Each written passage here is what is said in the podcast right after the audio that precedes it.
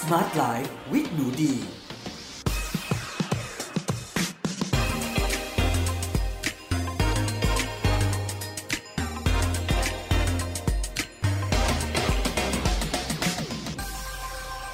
สวัสดีค่ะ ยินดีต้อนรับเข้าสู่ Med Listening Podcast ในรายการ Smart Life with หนูดี กับดิฉันหนูดีวานิสาเรส และวันนี้นะคะเราอยู่กันที่ episode ที่ 37 ในหัวข้อ ทำชีวิตแต่งงานให้เป็นเรื่องง่าย making marriage simple ไปฟังกันเลยค่ะ วันนี้นะคะพวกเราจะมาคุยกันเรื่องความรัก ซึ่งเวลาที่หนูดีจะคุยเรื่องความรักเนี่ยค่ะส่วนใหญ่เนี่ยหนูดีก็ได้ไปเจอหนังสือที่ชอบนะคะ หรือว่าบทความที่น่าสนใจ หรือว่าเป็นหนังสือที่คลาสสิกมาก ๆ ที่หนูดีเองอะ่ะเป็นแฟนคลับของนักเขียนมาเป็น 10 10ปีเลยค่ะ แบบเล่มที่จะเอามาแชร์กันในวันนี้นะคะ เป็น นักเขียนนะคะชื่อว่าดร Harville Hendricks ค่ะ ซึ่งหนูดีติดตามผลงานของดร h a r v i l l เนี่ย มาตั้งแต่หนูดีเรียนปริญญาตรีนะคะ แล้วเขาก็ออกหนังสือหลายเล่มมาก ๆ เลยนะคะ แล้วก็อีกเล่มหนึ่งที่น่าสนใจของเขานะคะ ก็ชื่อเหมือนกับหัวข้อของเราในวันนี้เลยนะคะ ชื่อว่า making marriage simple 10 relationship saving truth ก็คือพูดถึงว่า 10 สิ่งที่เป็นความจริงเกี่ยวกับการที่เราจะกู้ชีพนะคะ เอาชีวิตสมรสที่มันแบบใกล้จะแตกสลายเนี่ยกลับมาปั๊มหัวใจมันกลับมาให้มันกลับมาหายใจได้เหมือนเดิมเออซึ่งหนูดีมองว่าไอตัวทฤษฎีนะคะของดร Harville เนี่ยก็เป็นอะไรที่หนูดีชอบมากๆมานานแล้วนะ ซึ่งวันนี้นะคะดีก็จะพูดถึงเหมือนเขาจะมีแก่นของทฤษฎีของเขาอะค่ะที่เหมือนเป็นตัวที่เป็นกระดูกสันหลังของหนังสือต่างๆของเขาเลย ซึ่งมันก็คือเป็น โครงสร้างวิธีการคิดอันหนึ่งเกี่ยวกับว่าทำไมเราถึงเลือกคนคนนี้มาเป็นแฟน แล้วทำไมเราถึงควรที่จะเวิร์กหรือว่าพยายามที่จะทำให้ชีวิตคู่หรือชีวิตสมรสเนี่ยมันผ่านไปได้ ในกรณีที่มันไม่ใช่เรื่องที่โอ้ผิดกฎหมายหรือผิดศีลธรรมนะคะ เพราะว่าจากที่หนูดีอ่านเนี่ยค่ะไม่ว่าจะเป็นหนังสือของนักจิตวิทยานะคะ หรือว่าใครก็ตามที่ทำงานเกี่ยวกับชีวิตคู่นะคะ จิตแพทย์หรือใด ๆ ก็ตามเนี่ยค่ะเขาก็จะ บอกว่ามันจะมีจุดหนึ่งที่เราต้องออกอะเราต้องเลิกจากจากชีวิตคู่นั้นเหมือนกับถ้าเราทำงานที่หนึ่งแล้วมันมันเป็นงานที่มันมันทำร้ายจิตใจเรามากเกินไปอะเราก็ไม่ควรทนแล้วเราควรออก มันก็มีบางจุดของชีวิตคู่ที่ต้องออกค่ะนะคะ เช่น โดนทำร้ายร่างกาย โดน ทำร้ายจิตใจโดนเรื่องล่วงละเมิดในแบบที่เราไม่ยินยอมนะคะ รวมถึงว่าเรื่องของการเอาเปรียบเรื่องเงินทองนะคะทำร้ายชื่อเสียงหรืออะไรต่างๆเนาะซึ่งเรื่องราวเหล่านั้นอะเราควรเราควรหนีออกไปมากกว่า แต่ว่าในวันนี้ค่ะเราจะพูดถึงในประเด็นที่มันเกี่ยวข้องกับเรื่องที่เรา work ได้ เออเราควรจะ work เราควรจะแบบสู้กับมันอะไรประมาณนี้เนาะก็ นะคะนี่ก็เป็นโครงสร้างเป็นบริบทที่เราจะคุยกันนะ หนูดีก็ไม่ได้จะมาสนับสนุนให้คุณผู้หญิงหรือคุณผู้ชายต้องทนคนใจร้าย แค่เพราะว่าเราเป็นแฟนกันหรือเราเป็นสามีหรือเราเป็นภรรยาเนาะหรือแม้กระทั่งเราเป็นคุณพ่อคุณแม่ ถ้าเขาละเมิดความเป็นมนุษย์ของเราในรูปแบบที่เรารู้สึกว่ามันเกินจะทน เราเดินออกได้ค่ะ ยุคนี้แล้วเนาะไม่มีใครประนามหรอกว่า ฮ้ยเธอเป็นแม่ไม้เธอเป็นพ่อไม้เป็นพ่อเลี้ยงเดี่ยวแม่เลี้ยงเดี่ยวไม่เลยนะคะ ถ้ามันไม่ไหวจริง ๆ เดินออกมานะคะ สังคมหนูดีมั่นใจว่าสังคมเรามันอยู่ในอยู่ในช่วงที่เราเดินเข้าไปสู่การที่เราไม่บูลลี่ใคร จากการที่คนคนนั้นเนี่ยเขาล้มเหลวล้มเหลวเรื่องความรักแล้วเนาะอะโอเคค่ะ เดี๋ยวมาดูโครงสร้างของ making marriage simple กันค่ะ ข้อแรกเลยเนี่ย ดร Harville เนี่ยค่ะเขาจะพูดถึงเรื่องการเลือกคู่ก่อนอืมว่าเวลาที่เราจะเลือกที่จะตกหลุมรักกับใครเนี่ย ไม่ใช่ว่าเอ้ยอยู่ดีๆ แล้วเราแบบมันไม่ใช่ว่าการรันดอมนะ แต่ว่ามันมีกระบวนการคิดที่มันอยู่ลึกกว่าที่เราอะจะรู้ในอาจจะในจิตสำนึกด้วยซ้ำเลยนะคะว่า เอ้ยทำไมเราปิ๊งคนนี้โอ้ยทำไมเห็นคนนี้แล้วมันรู้สึกโดนจังเลยอะ่ะ ไอการโดนทำไมคนนั้นชอบแบบนี้ทำไมคนนั้นชอบแบดบอยทำไมคนนี้ชอบคนเรียบร้อย ผู้หญิงคนนั้นชอบผู้ชาย พูดเยอะผู้ชายคนนี้ชอบผู้หญิงพูดน้อย คือมันมีอะไรที่มันมันลึกกว่าที่มันเป็นแค่อ๋อฉันก็ชอบนะคะเขาบอกว่าจริง ๆ แล้วเนี่ยเวลาที่คนคนหนึ่งอะคะ่ะเราจะเป็นแฟนกับใคร จะแต่งงานกับใครเนี่ยคนคนนั้นนะคะจะต้องเป็นคนที่แทะลึกๆแล้วเนี่ยเป็นคนที่มีพฤติกรรมที่เป็นปัญหา แล้วที่เราไม่ชอบเหมือนกับสิ่งที่เราเกลียดหรือเราไม่ชอบ ตอนที่เราโตมา เออแปลกไหม นะเราลองคิดดูนะคะเขาบอกว่าสมมติสมมติผู้หญิงคนหนึ่งเนี่ยโตมาเนี่ยเกลียดมากเลยกับคนที่มีนิสัยอันหนึ่งเพราะว่าคุณพ่อมีนิสัยอันนั้น ทีนี้เนี่ยเขาก็อยู่ด้วยความตั้งใจที่ว่าฉันจะเลือกคนที่ ไม่เหมือนพ่อฉันเลย แต่ในที่สุดแล้วเนี่ยเขาอาจจะไปตกหลุมรัก กับคนที่เขาคิดว่าไม่เหมือนเลย แต่พอคบกันอยู่กินกันไป กลายเป็นว่า โอ้ยเหมือนพ่อเหมือนสิ่งที่พ่อทำจนฉันไม่ไหวแล้วอะฉันต้องหย่าคนคนนี้ ฉันต้องเลิกกับคนคนนี้ แต่แต่ดรฮาร์วิลเนี่ยเขาพูดว่าจริง ๆ แล้วเนี่ยความรักในวัยหนุ่มสาวเนี่ยค่ะ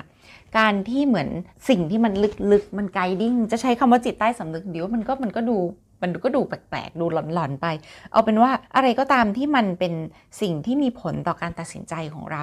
กระบวนการภายในจิตใจของเราอะค่ะภายใน การคิดและสมองของเราเนี่ยมันเหมือนจะผลักดันให้เราไปเลือกคนที่ในที่สุดแล้วอะมันเป็นปัญหาแบบที่เราหนีในตอนที่เป็นเด็กแต่หนีมันก็ไม่พ้นเพราะเขาบอกว่าคนเราเนี่ยมันเกิดมาเพื่อแก้ปัญหา มันเกิดมาเพื่อเรียนรู้วิธีการในการที่จะแก้ปัญหาแล้วก็พาตัวเองเนี่ยผ่านสิ่งนั้นใหญ่กว่าสิ่งนั้นก้าวข้ามสิ่งนั้นให้ได้ เพราะฉะนั้นสามีหรือภรรยาของเราเนี่ยก็จะเป็นคนที่เอาโจทย์เดิมที่เราแก้ไม่ได้ในวัยเด็กเนี่ยกลับมาให้เรา ในวัยผู้ใหญ่ แล้วครั้งเนี้ยถ้าเราแก้ได้ เราอยู่กับมันอย่างสงบ หรือเราอะเติบโตและก้าวข้ามผ่านแล้วเราเข้าใจมันได้ แล้วเราสามารถที่จะหาวิธีที่จะ make peace หรืออยู่กับมันด้วยจิตที่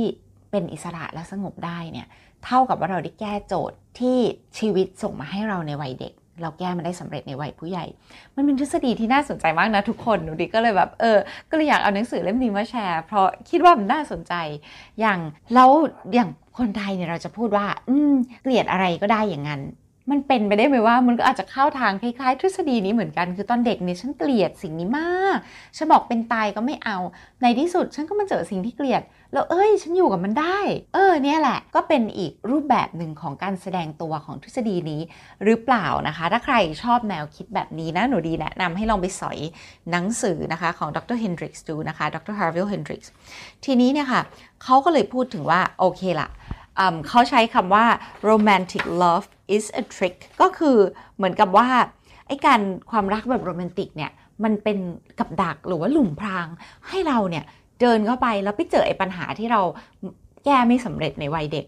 ทีนี้เนี่ยพอมันผ่านช่วงรัก ช่วงฮันนีมูนพีเรียดช่วงแบบใส่แว่นตาสีชมพูไปแล้วเนี่ย ทีนี้แหละความจริงของสิ่งที่เราหนีในวัยเด็กมันจะโผล่ขึ้นมาหนูดีคิดว่ามันก็จริงในระดับหนึ่งนะคะ เพราะอย่างตัวดิเองก็มีหลาย ๆ สิ่งที่ดิรู้สึกว่า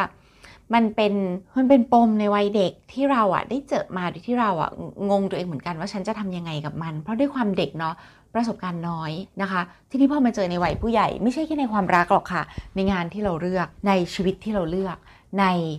บ้านเพื่อนทุกอย่างค่ะ มันจะมีโจทย์ที่เราแก้ไม่ได้ในวัยเด็ก แต่ถ้ามันมาอีกทีในวัยผู้ใหญ่ ด้วยสมองที่โตเต็มวัยแล้ว ด้วยประสบการณ์ในชีวิตที่ผ่านการตกผลึกมามากมายเนี่ยเราอาจจะพบวิธีด้วยตัวของเราเอง ซึ่งหนูดีก็ไม่ได้มีวิธีมาบอกหรือว่า แต่ในหนังสือเขาบอกนะ เดี๋ยวดีจะสรุปให้ฟังนะ แต่ว่าหนูดีมองว่าบางทีด้วยประสบการณ์มันตกผลึกเองแล้วมันก็จะคิดได้ว่าเฮ้ยฉันไม่ดิ้นแล้วฉันไม่สู้ฉันเหนื่อย หรือเอ้ยทำไมเราไม่ลองทำอย่างนี้แล้วในที่สุดมันได้นะคะ แล้วเราก็จะพบว่าในวัยผู้ใหญ่เนี่ยเรา คลายเงื่อนปมหลาย ๆ อย่างที่เราได้ผูกขึ้นไว้ในวัยเด็ก ด้วยตัวของเราเองนะ ไม่ต้องไปเข้าคอร์สที่ไหน ไม่ต้องไปอะไรใด ๆ ทั้งสิ้น แค่เราอะเผชิญโจทย์ในชีวิตรักหรือชีวิตทำงานของเราในวัยผู้ใหญ่ด้วยวิธีการคิดที่เปลี่ยนไป เราก็จะพบว่าเราปลดล็อกและคลายปมของตัวเองได้ด้วยตัวของตัวเอง ด้วยการคิดของตัวเอง แล้วก็ด้วยการตกผลึกและประสบการณ์ของตัวเองนะคะอะทีนี้มาดูนะว่า ดรเฮนดริกส์เนี่ยเขามีคำแนะนำยังไงบ้าง ที่จะทำให้ชีวิตแต่งงานเป็นเรื่องง่ายค่ะ ข้อแรกนะคะมีบทหนึ่งหนูที่ชอบมากเลย บทที่ 5 เนี่ยเขาเป็นความจริงข้อที่ 5 เขาพูดว่า it's not what you say it's how you say it ก็คือแม่ต้องมีภาษาอังกฤษเนาะให้ reference คุณหมอหน่อยนะคะ เพราะว่ามันก็นะมาหนังสือภาษาอังกฤษแล้วก็พูดภาษาอังกฤษนิดนึง it's not what you say มันไม่ใช่สิ่งที่คุณพูด it's how you say it ก็คือมันเป็นวิธีที่คุณพูดต่างหาก สิ่งที่หนูดีพบนะคะในโลกใบนี้จากการโตเป็นผู้ใหญ่และประสบการณ์ชีวิต ก็คือเราสามารถพูดอะไรก็ได้ ได้ทุกอย่างจริง ๆ ถ้าวิธีการพูดของเรา มันเป็นวิธีการที่ผู้ฟังเขารู้สึกว่าเขาฟังได้ เขาสบายหู เขาไม่กล้ำกลืนฝืนทน แล้วมันถูกต้องตามกาลเทศะและบริบทตรงนั้นเนี่ย เราจะพูดอะไรก็ได้ มันเป็นเรื่องที่น่าทึ่งมากๆจริงๆนะทุกคน แล้ว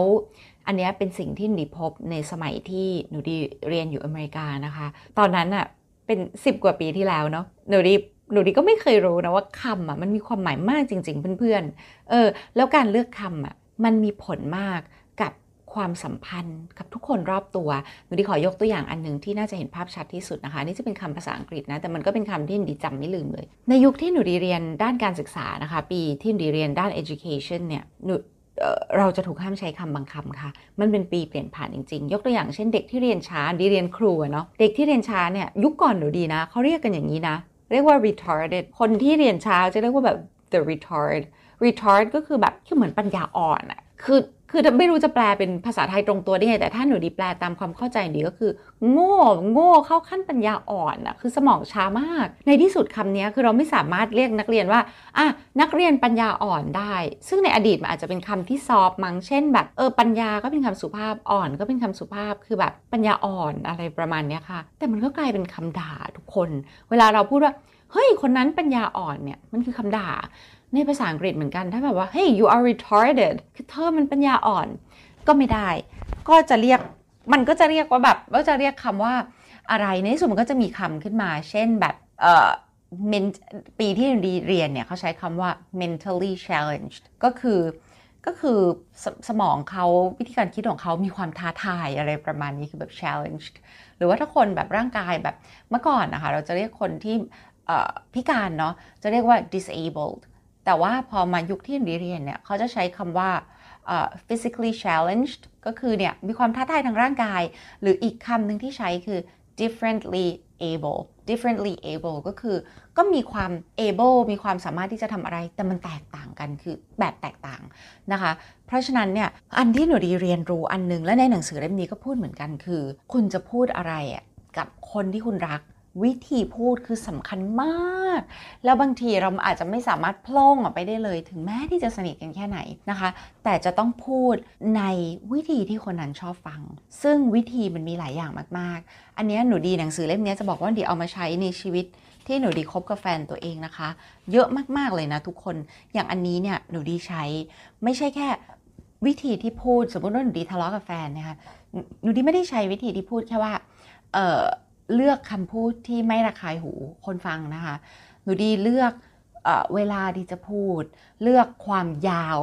ของของ